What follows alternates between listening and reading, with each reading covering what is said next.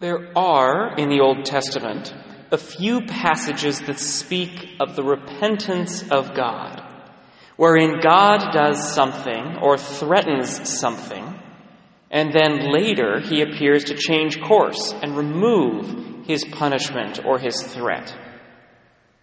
Of course, this is impossible. The nature of the one God who created all and sustains all is perfection. In order for God to be the source of all things, God must possess within himself the fullness of existence. And this means that God cannot change, because change requires God to have had something which he now lacks, or to have lacked something which he now has. But God is infinite and perfect, never lacking anything, ever. God cannot change, let alone change his mind. God does not experience emotion. He is infinite and unending love all the time, forever. And yet, right there in the Bible, it says that God repented and changed. The first lines of our first reading are like this. They read, Comfort, give comfort to my people, says your God. Speak tenderly to Jerusalem and proclaim to her that her service is at an end, her guilt is expiated. Indeed, she has received from the hand of the Lord double for all her sins. This is, on its face, a divided passage. Jerusalem has been working in service, that is to say, in slavery to expiate her guilt. It was not uncommon in the ancient world to have to go into slavery to pay a debt. Her master, the Lord, has indeed given her double the punishment that was due for her sins. And yet, now that same Lord wants to give her comfort he wants to make her promises of salvation, of glad tidings and good news. The image of the Lord has switched from a cruel master to a tender shepherd who wants to gather the lambs in his arms and lead the ewes with care. Understood to the extreme, this passage makes God seem cruel and manipulative. So, how do we explain this? Well, an historical overview helps. Our first reading comes from the end of the first section of the book of Isaiah, written in the 8th and 7th centuries BC. Isaiah lived in the southern kingdom of Judah and watched as Assyria, the emerging political power of the era, wiped out the northern kingdom of Israel and even placed Jerusalem, the capital of the southern kingdom, under siege. This prophecy is a prophecy of hope, acknowledging the pain suffered by Israel and Jerusalem, and promising that God Himself will come to save and comfort His people. And yet, there is no escaping the fact that this passage, along with much of the Old Testament, ascribes not just the hope but also the preceding evils to the Lord. Why? Well, from the 8th to the 6th centuries BC, the Jewish religion, guided and inspired by the Lord, was solidifying in its monotheism.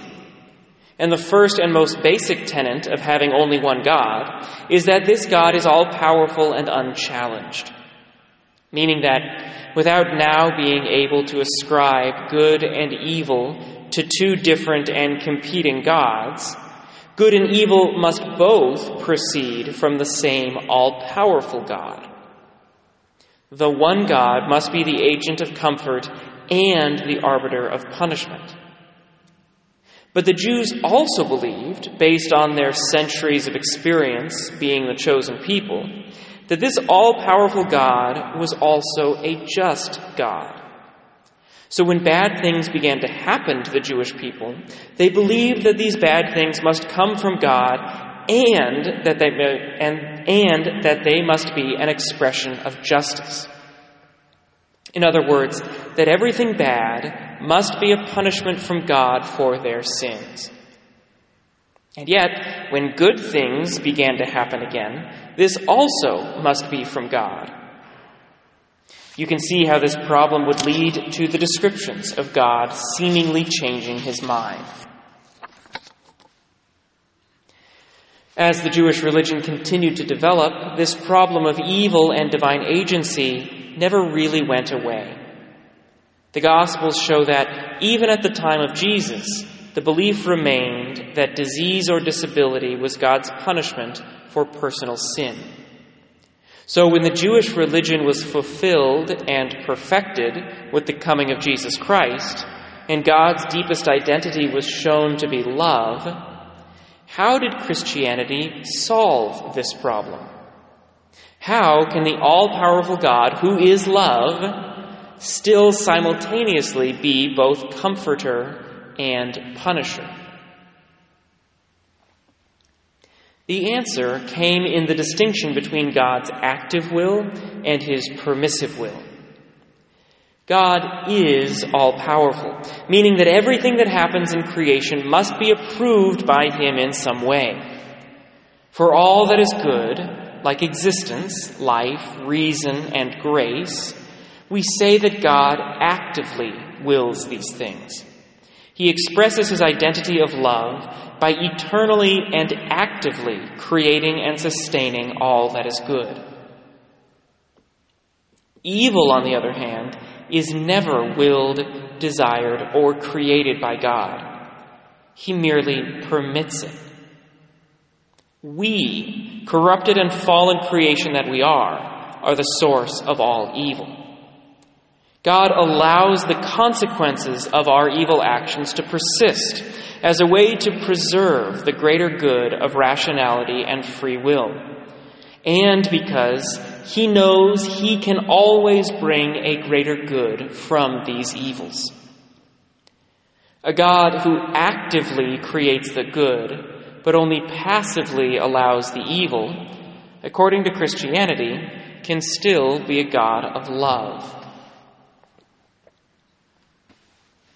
Still, this argument feels legalistic and incomplete. Maybe this argument helps a theologian sleep at night, but shouldn't a God of love actively work against evil rather than allow it to continue? Well, yes, of course he should.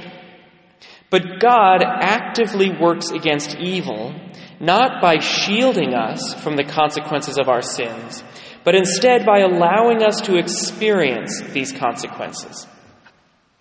In other words, God shows his great and infinite love for us by continually bringing us to repentance. God must allow us to see the evil we have wrought so that we will turn away from that evil and be converted.